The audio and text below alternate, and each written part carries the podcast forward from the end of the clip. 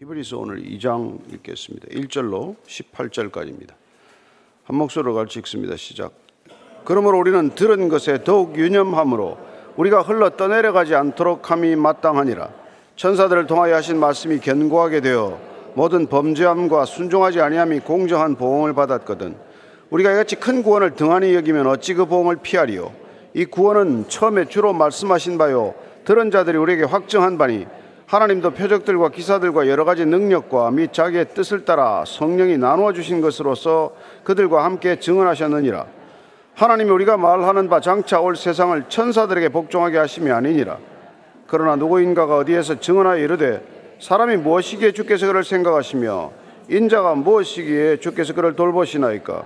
그를 잠시 동안 천사보다 못하게 하시며 영광과 존귀로 관을 씌우시며 만물을 그 발 아래에 복종하게 하셨느니라 하였으니 만물로 그에게 복종하게 하셨은즉 복종하지 않은 것이 하나도 없어야겠으나 지금 우리가 만물이 아직 그에게 복종하고 있는 것을 보지 못하고 오직 우리가 천사들보다 잠시 동안 못하게 하심을 입은 자 곧 죽음의 고난 받으심으로 말미암아 영광과 존귀로 관을 쓰신 예수를 보니 이를 행하심은 하나님의 은혜로 말미암아 모든 사람을 위하여 죽음을 맛보려 하심이라 그러므로 만물이 그를 위하고 또한 그로 말미암아 많은 아들들을 이끌어 영광에 들어가게 하시는 일에 그들의 구원의 창시자를 고난을 통하여 온전하게 하심이 합당하도다.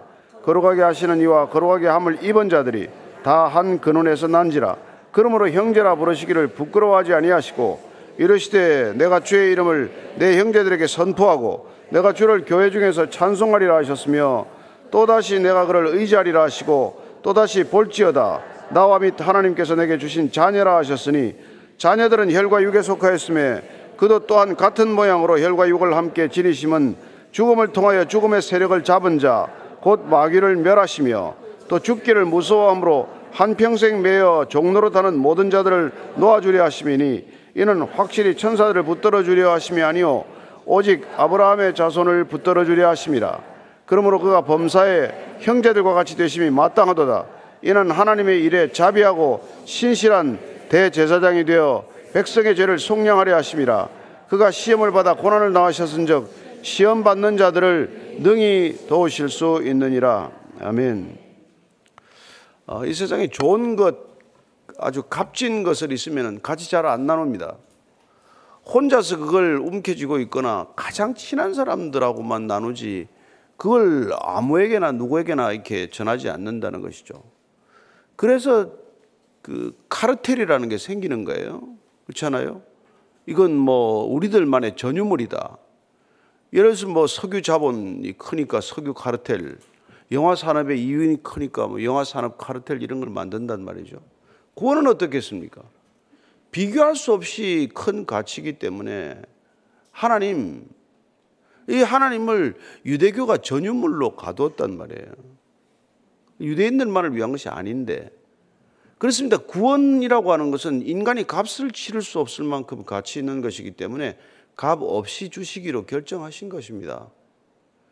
그래서 이걸 받는 것보다 더 중요한 일이 없고 더 큰 가치가 이 세상에 없음에도 불구하고 어쩌면 이 진정한 가치를 잘 모르게 해서 모든 사람들이 구원에 이르지 못하도록 하는 것은 정작 이 구원을 받은 사람들일 수 있다는 것이죠. 유대인들이 그랬던 것처럼 지금 기독교인들이 참된 복음의 가치를 잘 몰라서 아는 사람들은 아는 사람대로 전유물처럼 매기거나 잘 모르면 몰라서 또 빼앗기거나 그런 거란 말이에요. 그래서 우리가 구원받은 사람들을 늘 구원받지 않은 사람들처럼 살게 만드는 것. 그게 타락이요. 그게 배교의 과정이란 말이에요. 그래서 여러분, 영적 전쟁이 뭡니까? 교회에서 2000년은 무슨 싸움이겠어요? 구원받은 사람들을 도로 뺏어오고자 하는 이 치열한 싸움이 있다는 것입니다. 그래서 신앙을 잘 마치기가 어렵단 말이에요. 또 누구한테 뺏길지 모르니까. 그래서 지금 그 일이 초대교회 때부터 일어났기 때문에 오늘 이 히브리서 저자는 잘 지켜라. 신앙 잘 지켜라. 예수 믿은 것 끝까지 잘 믿어라. 예, 그큰 주제를 가지고 흘러가는 논지예요. 1절입니다. 시작. 그러므로 우리는 들은 것에 더욱 유념함으로 우리가 흘러 떠내려가지 않도록 하기 마땅하니라. 이 배교에 대한 경고지만 우리의 느슨한 신앙생활에 대한 경고이기도 해요. 한 번 들었다고 예, 구원은 이제 끝난 것이다가 아니란 말이죠. 떠내려갈 수 있다는 겁니다. 들은 것에 더욱 유념함으로 우리가 믿음은 들음에서 나죠. 로마서 10장 17절 말씀입니다. 같이 읽습니다. 시작. 그러므로 믿음은 들음에서 나며 들음은 그리스도의 말씀으로 말미암았느니라. 그리스도의 말씀을 들었기 때문에 그 말씀이 우리 안에 있을 때 우리는 마치 큰 바위를 안고 있듯 안 떠내려갈 텐데 이걸 무겁다고 놓아버리거나 아유 이 말씀대로 살기 힘드네. 그래서 놓아버리면 우리는 흘러 떠내려간다는 거예요. 그래서 누가 흘러 떠내려가겠습니까? 태만한 사람들 흘러 떠내려가는 거죠. 게으른 사람들. 예수 믿고 게으를 수 없습니다. 하나님께서 주신 생명이 소중한데 어떻게 게으르겠어요? 구원이 소중한데 어떻게 구원받고 게으를 수 있겠습니까? 그렇게 태만하게 만드는 자가 있단 말이에요. 교만할 수 없습니다. 값없이 받았는데 무슨 교만이 있을 수 있습니까? 구원받은 게 어떻게 자랑입니까? 부끄러울 뿐이죠. 그런데 그렇게 교만한 자가 된단 말이에요. 우쭐대는 자가 있단 말이죠. 자만하는 자들이 있습니다. 심지어 말씀의 가치가 너무 귀하기 때문에 예? 나만 가진 것처럼 자만하는 사람이 있단 말이에요. 나처럼 구원받으라고 자만하는 사람이 생긴단 말이죠. 또 어떤 사람은 말씀 지키기가 어려워서 그 말씀의 기준을 내리는 사람이 있어요. 그죠? 말씀의 기준을 내리는 사람. 또 말씀을 제 멋대로 해석하는 사람. 자기 마음대로 적용하는 사람. 뭐 수많은 사람들이 있죠. 그래서 말씀이 내 안에 이렇게 머무르지 않고 흘러서 떠내려가게 만든단 말이에요. 그렇지 않도록 하는 게 중요하다. 이게 배교 시대에 그때 여러분 안팎으로 교회가 어려울 때니까 예, 아 유대교로 돌아가야 되겠다. 교회도 옮겨보면 그렇잖아요. 뭐, 뭐 개척교회라고 갔더니 도대체 힘들어서 나안 되겠다. 다시 옛날 다니던 교회로 돌아가 버리겠다. 거기에 너무 내가 느슨해져서 좀 신앙생활 잘해봤다고 또 개척교회 갔다가 또 그렇게 너무 힘들어서 돌아가는 사람들 있잖아요. 마찬가지죠. 근데 이게 다 말씀이 내 안에 이렇게 머물러 있지 않아서 생기는 일이란 말이에요. 말씀이 머물러 있다면 여기서나 저기서나 예? 신령과 진정으로 예배 드리면 될 텐데 여기 가도 예배가 안 되고 저기 가도 예배가 안 들리고 말씀이 내 안에 없으니까 여기 가도 저 말이 안 들리고 저기서도 내 말이 안 들리고 뭐 이런 거예요. 자, 2절부터 4절까지입니다. 시작. 천사들을 통하여 하신 말씀이 견고하게 되어 모든 범죄함과 순종하지 아니함이 공정한 보험을 받았거든. 우리가 이제 큰 구원을 등한히 여기면 어찌 그 보험을 피하리요? 이 구원은 처음에 주로 말씀하신 바요 들은 자들이 우리에게 확정한 바니 하나님도 표적들과 기사들과 여러 가지 능력과 및 자기의 뜻을 따라 성령이 나누어 주신 것으로서 그들과 함께 증언하셨느니라. 예, 이 히브리서에서는 계속해서 점층적으로 점점 A가 이러하거늘 하물며 B이겠느냐. 작은 것을 들어서 예시하고 더 큰 것에 예, 논리적 논정을 끌어가는 그런 논법을 쓰고 있습니다.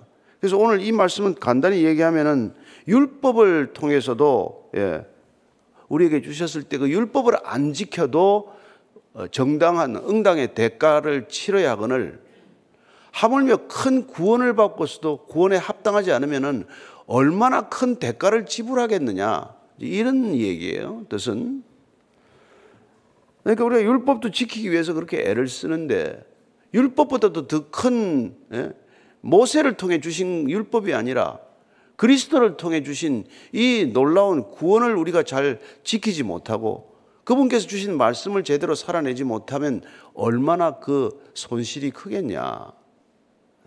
그런 뜻이죠.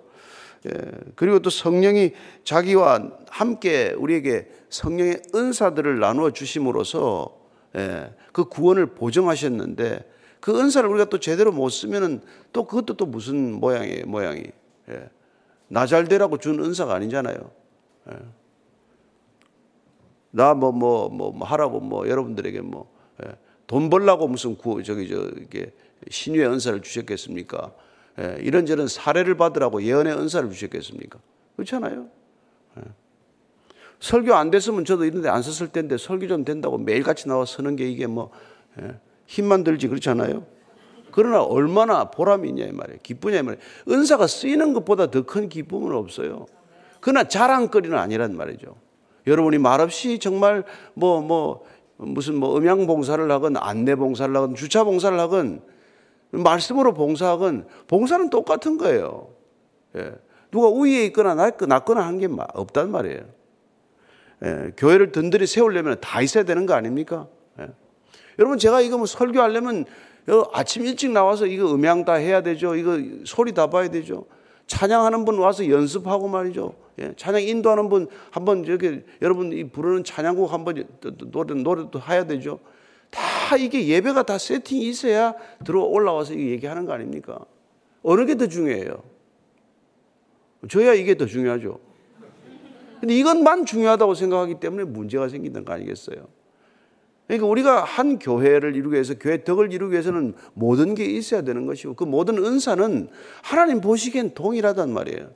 열 손가락 깨물어 안 아픈 손가락 없듯 예, 하나님이 은사를 주셨으면 그 은사가 다 귀한 것이고 다 나로부터 온 것이 아니요 하나님으로부터 온 것이기 때문에 예, 다 이게 지금 나중에 씨 뿌리는 자의 비유에 말씀하신 거예요. 왜 이렇게 귀한 것들을 값없이 흘려버리냐? 왜 떠나려 보내냐? 길가밭이라서 그렇습니다. 돌짝밭이라서 그래요. 가시 덤불밭이라서 떠내려갑니다. 옥토밭이면 안 떠내려갈 텐데 그게 그 비유란 말이에요. 자, 5절입니다. 시작. 하나님이 우리가 말하는 바 장차 올 세상을 천사들에게 복종하게 하심이 아니니라. 어제 말씀드렸다시피 이 천사 숭배자들은 자꾸 천사에 이, 이 저기 저 너무 집중을 하는 거란 말이에요. 예. 그래서 자꾸 뭐, 뭐, 이게, 이게 뭐, 뭐 자꾸 이게 예수님보다도 천사가 더 위에 있는 것처럼 그렇게 생각을 한 거라면. 아니, 예수님은 십자가에 못 박혀 죽었는데 천사는 안 죽는 것 아니냐. 이런 생각들 할 수 있죠. 그래서 하나님은 이 장차 올 세상, 구원받을 이 세상은 누구에게 복종시키냐? 천사들에게 복종시키는 게 아니다. 근데 천사들을 이렇게 또 이렇게 믿게 된 게 이게 다니엘서 10장이나 12절에 보면은 그 이스라엘을 지키는 수호의 천사 얘기가 나오기 때문에 그런 일이 생긴 거예요. 예. 그래서 그 당시에는 천사들이 세상을 다스린다. 이렇게 생각을 한 거예요. 예. 천사들이 세상을 다스린다. 천사들은 사람들을 사람들이 세상을 다스리도록 하나님께 사람에게 다 모든 걸 맡기셨죠. 그리고 돕도록 보내신 영이 천사들인데 주객이 전도가 되면 안 된다는 그 얘기예요. 자, 6절부터 9절까지 쭉 읽겠습니다. 시작. 그러나 누구인가가 어디에서 전하 이르시되 사람이 무엇이기에 주께서 그를 생각하시며 인자가 무엇이기에 주께서 그를 돌보시나이까 그를 잠시 동안 천사보다 못하게 하시며 영광과 존귀로 관을 씌우시며 만물을 그 발 아래 복종하게 하셨느니라 하였으니 만물로 그에게 복종하게 하셨은즉 복종하지 않은 것이 하나도 없어야겠으나 지금 우리가 만물이 아직 그에게 복종하고 있는 것을 보지 못하고 오직 우리가 천사들보다 잠시 동안 못하게 하심을 입은 자 곧 죽음의 고난 받으심으로 말미암아 영광과 존귀로 관을 쓰신 예수를 보니 이를 행하시면 하나님의 은혜로 말미암아 모든 사람을 위하여 죽음을 맛보려 하심이라. 예. 이 계속해서 어제도 시편을 인용했습니다만 오늘 또 시편 8편 4절에서 6절 말씀 예, 사람이 무엇이기에 생각하시면 인자가 무엇이기에 주께서 그를 돌보시나이까. 여기서 이런 그 시편을 인용함으로써 오늘 이 히브리서 저자가 말하고자 하고자 하는 것은 과연 인간의 무가치성과 함께 인간의 이 위대성에 대해서 주목하도록 우리를 이렇게 관점을 돌려놓는 것이죠. 인간은 얼마나 연약합니까? 정말 목 수만 번 한 1, 2분 목 조르면 그냥 숨이 끊어져 버리는 존재예요. 예, 전쟁에 나가면은 뭐 터무니없이 포탄 하나에 수십 명이 죽어 나가는 그렇게 연약한 존재 같지만 하나님께서 또한 하나님의 모양과 형상으로 지으심으로써 이 세상의 어떤 것과도 비교할 수 없는 아름다움. 여러분 그 저기 예술가들을 보십시오. 예. 정말 그 영혼을 갈아 넣어서 나오는 작품들을 보면은 기가 막히지 않습니까? 예? 그 아름다움을 우리가 말로 어떻게 다 설명을 하겠어요? 인간보다 더 큰 아름다움이 또 없죠. 인간보다 더 큰 능력이나 위대함이 보이지 않습니다. 예. 그럼에도 불구하고 아, 주님께서는 이 인간으로 오셔야 했던 이유, 왜 인간이 되셨는가? 성육신의 비밀을 우리에게 자꾸 가르쳐 주고자 하는 것이죠. 왜냐하면 인간이 천사보다 분명 못해 보이는데 왜 신이라고 하면서 하나님이라고 하는 존재가 인간이 되셨나? 왜 하나님은 이런 방법으로 구원하나 이걸 이해를 못 하는 거예요. 아니 위대하신 하나님이면 말 한마디면 우리가 다 구원돼야 되는 거 아닙니까? 너희들에게서 죄가 다 떠날지어다 한마디 선포하면 다 떠나야 되는 거 아닙니까? 빛이 있으라 하면 태양도 있고 하는 분께서 왜 인간의 구원을 이렇게 복잡하게 하냔 말이죠. 왜 그분이 꼭 인간이 되셔야 하나? 이게 풀리지 않은 의문들이에요. 그리고 인간이 되신 저 인간 예수는 과연 하나님인가? 여기에 대한 의문 때문에 자꾸 배교가 일어나고 자꾸 예수 믿다가 떠나버리는 이런 일이 생기니까 그걸 지금 붙들어 주고자 하는 거란 말이에요. 왜 하나님이 인간이 되셔서 그 죽음을 맛보셔야 했나? 예. 왜 인간의 죽음을 보이시고 부활이라는 모습을 보여줘야 우리에게 구원의 문이 열린다고 하나? 예. 한번 깊이 생각해 보십시오. 하나님이 인간이 되셔서 죽으셔야 했던 이유. 여러분, 인간에게 가장 큰 문제는 죄와 죽음의 문제예요. 돈 벌고 돈 안 벌고가 아닙니다. 내가 좀 뭐, 뭐 능력 있고 없고 그게 문제가 아니에요. 이 죄와 죽음의 문제는 우리가 힘으로 어찌할 수 없는 문제란 말이에요. 그래서 여러분 모든 종교는 죄 문제에 걸려 있어요. 죄를 경감시켜 주는 것. 그래서 면죄부를 파는 거 아닙니까? 왜 그 면죄부를 팔았어요?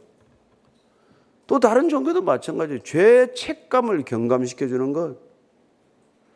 그래서 선행을 그렇게 강조하는 거예요. 죄 문제가 해결이 안 되니까 선하고 바터해라. 내 죄를 조금 가볍게 하려면 선행을 상쇄할 만한 선행을 좀 많이 쌓아라. 마일리지 상계 시스템을 만들어 놓은 게 종교란 말이에요. 그런데 그 문제를 해결하기 위해서는 예, 죽어야 해결이 된단 말이에요. 죄는 한 번 지은 죄는 죄값은 죽음으로 피값으로 치러야 된단 말이에요. 예.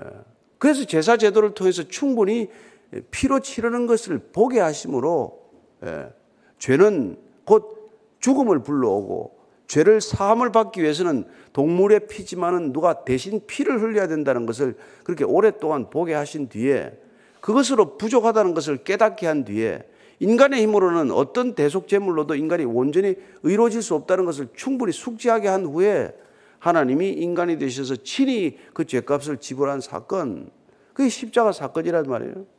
그래서 그분은 오셔서 모든 고통, 인간이 겪는 모든 고통, 죄로 인한 모든 고통은 죄가 없으시되 그 고통이라는 대가를 다 겪으시고 그리고 그 죄책에 대한 것을 지불하심으로 우리의 죄가 그분에게 전가되고 그분의 의로움은 우리에게 옮겨와서 우리는 한 것도 없는데 의롭다 함을 입게 되고 그분은 죄도 짓지 않았는데 우리의 죄로 죄 있다 하는 모습으로 가게 된 거란 말이에요.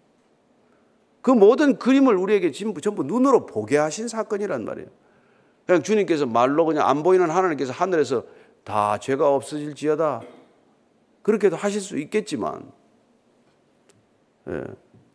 그러면 무슨 감동이고, 뭐 또, 또, 또 짓겠죠. 뭐, 아, 저렇게 한마디 좀 되는데 또 하지 뭐. 그러니까 은행에 융자 잡고 되는 사람들 뭐예요? 언젠가는 뭐 은행이 파산하든지 은행이 그걸 뭐, 예, 다 갚아주겠지 뭐. 이런 사람들은 배짱 가지고 계속 융자를 내잖아요. 그래서 뭐 안 되면 또 정부가 뭐, 뭐, 뭐, 뭐 비청산을 해주겠지 뭐. 예, 그러시고. 청산 한 번 당한 사람은 다시 빚 안 갚습니다. 또가 또 청산을 기다리지. 그러나 그 하나님이 인간이 되셔서 그 십자가에 달리셔서 죽고 부활하신 것을 보았을 때 그게 내가 달려야 할 자리에 저분이 달리셨다는 게 우리에게 믿어지기만 하면 그때 우리는 진정한 변화, 진정한 구원을 이루게 된단 말이죠. 믿음으로 구원에 이른다는 게 그거란 말이에요. 저게 내가 죽을 자리에 저분이 돌아가셨다는 게 믿음이에요. 그렇지 않습니까? 그래서 이게 하나님의 은혜로 말미암아서 모든 사람을 대신하여 그분이 죄의 맛을 보는 거예요. 예. 죽음을 맛본 거죠. 10절입니다. 시작. 그러므로 만물이 그를 위하고 또한 그로 말미암은 이가 많은 아들들을 이끌어 영광에 들어가게 하시는 일에 그들의 구원의 창시자를 고난을 통하여 온전하게 하심이 합당하도다. 예, 만물이 그를 위하고 그로 말미암은 이가 많은 아들들을 이끌어서 예, 창조주 하나님이신 그분 제 2위 성자이신 그분이 우리들 다 데리고 영광에 들어가기 위해서는 예, 그분이 구원을 통해서 온전하게 되심이 마땅하다. 예. 그분이 하늘에서 내려오셔서 인간이 되셔서 인간을 이끌고 올라가야 마땅하다 이 말이죠. 그분이 인간처럼 인간이 되셔서 죄 있는 인간들을 죄 없이 해서 그 고통을 맛보시고 그들로 하여금 다시 그분 아버지께로 데리고 가는 게 목적이란 말이죠. 예. 근데 여기서 보니까 창시자가 창시자라는 건 여기 이게 개척자란 뜻이 참편이라는 뜻이 있습니다. 그래서 그 바울은 이분을 첫 열매라고 말한 거란 말이죠. 예. 그분이 고난을 통하여 온전하게 하심이 맞다. 그분 자신이 무슨 온전해질 필요는 없어요. 그분은 온전하신 분이에요. 죄도 안 지으셨어요. 그래서 이거는 죄, 죄를 저기 죄값을 지불했다고 하더라도 그분이 온전하게 되는 것은 다시 지위를 온전케 회복한다. 이렇게 우리가 해석하는 것이죠. 그분은 다시 온전한 지위를 회복한다. 하나님 우편에 앉으셨던 그 자리로 돌아가신단 말이죠. 고난을 겪고 나시고 나서 그래서 11절입니다. 거룩하게 하시는 이와 거룩하게 함을 입은 자들이 다 한 근원에서 난지라. 그러므로 형제라 부르시기를 부끄러워하지 아니하고 주님께서 놀랍게도 말이죠. 그래서 마지막에 난 너희를 종이라 하지 않고 예? 너희를 나의 친구라 하겠다. 나의 형제로 삼겠다. 여기 주님께서 그 누가복음 9장 26절 말씀을 통해서 이 형제 기독론이라고 하는 신학적 이게 이론이 생겼어요. 누가복음 9장 26절 있습니다. 시작. 누구든지 나와 내 말을 부끄러워하면 인자도 자기와 아버지와 거룩한 천사들의 영광으로 올 때 그 사람을 부끄러워하리라. 부끄러워 안 한다는 거예요. 그분이. 그분도 하나님으로부터 오셨고, 우리를 구원하실 때 우리를 하나님께로 인도해 가기 위해서 그분은 형제라는 것을 부끄러워하지 않는다. 예. 그분 부끄러워하지 않는다는 것이죠. 그래서 그분은 우리를 부끄러워하지 않기로 결정하셨기 때문에 본인의 수치를 겪으셨고, 그럴 때 우리가 그분을 이제 부끄러워하지 않아야 된단 말이에요. 그런데 이 유대인들이 어떻게 십자가에 벌거벗게 달린 그런 부끄러운 분을 메시아라고 그러냐? 예, 그분이 우리를 부끄럽지 않게 만들기 위해서 그분이 부끄러움을 겪으셨다는 것 아닙니까? 그게 형제. 예. 라고 부르시는 이유란 말이에요. 형제라 부르기를 부끄러워하지 않고 이러시되 내가 주의 이름을 내 형제들에게 선포하고 내가 주를 교회 중에서 찬송하리라 하셨으며 또다시 내가 그를 의지하리라 하시고 또다시 볼지어다 나와 및 하나님께서 내게 주신 자녀라. 여기도 자녀가 나오지만은 바울은 이 양육 양자 개념에 집중했어요. 그래서 이렇게 마다들과 양자의 개념으로 구속을 설명했고 오늘 이 히브리스 기자는 뭐 형제의 개념으로 우리의 구원을 설명하고 있는 것입니다. 자, 14절 이해합니다. 시작. 자녀들은 혈과 육에 속하였으며 그도 또한 같은 모양으로 혈과 육을 함께 지니시면 죽음을 통하여 죽음의 세력을 잡은 자 곧 마귀를 멸하시며 또 죽기를 무서워함으로 한평생 매어 종로로 다는 모든 자들을 놓아주려 하심이니 이는 확실히 천사들을 붙들어 주려 하심이 아니요 오직 아브라함의 자손을 붙들어 주려 하심이라. 예. 예수님께서 완전한 자기 포기, 완전한 자기 낮아지심을 경험하심으로 우리를 예, 온전한 대로 이끌어 가신 것이죠. 우리를 구원하시는 것은 그런 것입니다. 그렇게 하기 위해서 그분은 혈과 육의 본인이 속해 속한 인간이 되셨고, 예, 그렇게 혈과 육을 우리와 함께 지냈던 까닭은 그분도 죽음을 통해서 죽음의 세력을 멸하시고자 한 것이다. 그분이 죽으심으로 죽음을 이기신 분이란 말이에요. 죽으심으로 그분은 죄값을 치르셨고 부활하심으로 죽음을 이기신 분. 그래야 우리가 그의 죽음과 그의 부활과 연합하는 자가 되도록 우리를 구원하시는 거란 말이에요. 구원이란 우리가 그분의 죽음과 함께 연합하는 것이고 그분의 부활과 함께 연합하는 것 아닙니까? 그런 놀라운 것은 그분께서 완전히 자기의 비우심, 자기의 낮아지심, 빌리포스 2장 6절 8절에서 나오듯 그러면 본, 본체가 하나님과 동등하시나 동등함을 여기지 아니하고 자기 몸을 비워서 종의 형체를 가지셨단 말이죠. 그래서 인간이 되신 거란 말이죠. 그래서 그분은 온전히 비우신 것이고 온전히 낮아지신 것이란 말이에요. 그래서 그 온전히 비우심은 하나님의 신성이요. 온전히 낮아지심은 인간의 인성을 말하고 있는 것이다. 그런 뜻이죠. 그래서 우리가 한평생 죽음에 매여 있단 말이에요. 왜? 죄 때문에. 그래서 그 죽음의 문제를 아, 주님께서 해결해 주셨단 말이에요. 그래서 크리스찬이란 뭡니까? 죽음과 죄로부터 자유해지는 거란 말이에요. 구원이란 뭡니까? 여러분이 죄로부터 자유해진 것이고 죽음으로부터 더 이상 두려워하지 않는 존재가 된 거란 말이에요. 예. 우리가 매일 장례식도 있고 하지만 그러나 우리가 죽음을 두려워하지 않는 존재. 예. 죽음이 오히려 허상이라고 하는 것을 믿는 사람들이 된 것이죠. 예. 그래서 골로새서 2장 14절을 보면 이렇게 되어 있습니다. 시작. 우리를 거스르고 불리하게 하는 법조문으로 쓴 정서를 지우시고 제하여 버리사 십자가에 못 박으시고 우리가 노예 계약 맺었던 거라 마찬가지다. 이 십계명이라는 그 법조문이나 율법이라는 게. 그 율법은 우리를 의롭게 할 능력은 없고 하나도 전부 우리를 맨날 무슨 죄 무슨 죄 제목으로 가두기만 하니 예. 그걸 법 조문으로 쓴 정서를 아예 지우고 제해버리고 그걸 십자가에 못 박아 버렸다. 예. 그래서 우리가 로마서의 말씀대로 우리가 죄와 사망의 법에서 우리를 완전히 생명과 성령의 법으로 우리를 자유케 하시는 그런 놀라운 구원을 허락하신 것이다. 이 말이죠. 그래서 우리는 그 일들이 다 천사를 우리가 붙들어주는 일이 아니라 아브라함의 자손들을 붙들어주고자 하는 하나님의 놀라운 섭리요 또한 은혜요 그분의 구원의 계획이라고 하는 것이죠. 17절 18절입니다. 시작. 그러므로 그가 범사의 형제들과 같이 되심이 마땅하도다. 이는 하나님의 일에 자비하고 신실한 대제사장이 되어 백성의 죄를 속량하려 하심이라 그가 시험을 받아 고난을 당하셨은즉 시험 맞는 자들을 능히 도우실 수 있느니라. 여기 또 대제사장이 등장합니다.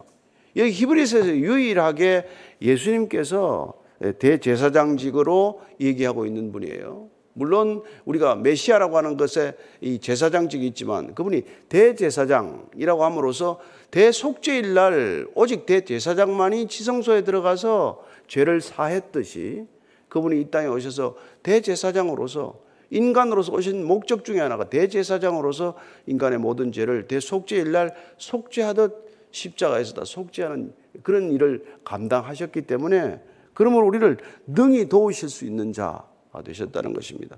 그래서 그분은 어, 형제로서 우리를 도우셨고 대제사장으로서 우리를 도와주셔서 어, 우리를 구원에 이르겠지만 그분 당신 자신은 모든 우리가 겪어야 할 고난을 다 함께 겪으셨고 예, 우리 대신 죄값을 치르셨고 그리고 우리를 자유케 하셨다는 것을 믿으시기 바랍니다. 그 엄청난 걸 알면 배교하겠냐? 네가 이 사실을 알면 신앙생활 느슨하게 하겠냐? 이게 지금 히브리서의 목적이란 말이에요. 예수 믿는 게 이렇게 간단한 일이냐? 이분이 이런 대가를 치렀는데 그 정신없이 살아 되겠냐? 예? 그렇게 너 자신만 알고 네 것만 움켜쥐고 살아 되겠냐? 그 얘기를 하는 거예요. 그러니까 여러분 그리스도인이라는 걸 알면 알수록 우리는 정말 그리스도의 성품과 인격을 닮아갈 수밖에 없는 존재다 이 얘기죠. 예. 우리가 주일을 앞두고 예, 주일만 뭐 지키는 것이 아니라 일주일 내에 주일처럼 살다가 주일 모여서 우리가 그렇게 살았음을 확인하는 시간을 갖게 되는 저와 여러분 되기를 바랍니다. 예, 같이 기도하십시다. 하나님 아버지 정말 놀라운 이 주님께서 하나님 아버지께서 인간이 되시는 이 결정 죄 없으신데 죄 있는 자처럼 고난을 겪으신 것. 죄 없으신데 죄인을 대신해서 십자가에 못 박혀서 손과 발에 못 박혀 돌아가신 것. 그리하여 그분이 끝내 부활하심으로 우리를 의롭다 하신 것. 그리하여 끝내 우리를 죄와 사망으로부터 건져주신 것. 이 구원의 본질을 감격으로 감동으로 날마다 새기게 하셔서 하나님 이 구원의 감격이면 족합니다. 구원의 감동이면 더 이상 요구할 것도 없고 바랄 것도 없고 정말 그 어떤 것도 주님께서 허락하신 것 선하지 않은 것 없다는 믿음의 고백 흔들리지 않는 고백이 될 줄로 믿습니다. 하나님 이 시대 그리스도인들이 배교하는 그리스도인들이 아니라 정말 이 놀라운 구원의 섭리에 묶인 바 사로잡힌 바 된 그리스도인 되게 하셔서 세상과 구별될래야 구별되지 않을 수 없는 참된 믿음의 사람들 되게 하여 주옵소서.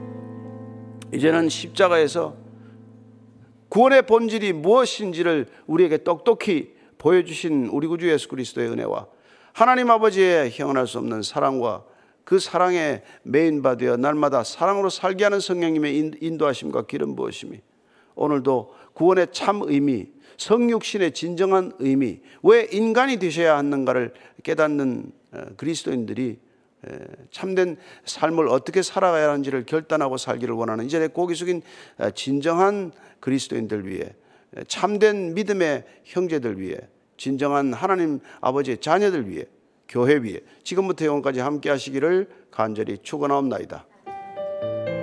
아멘.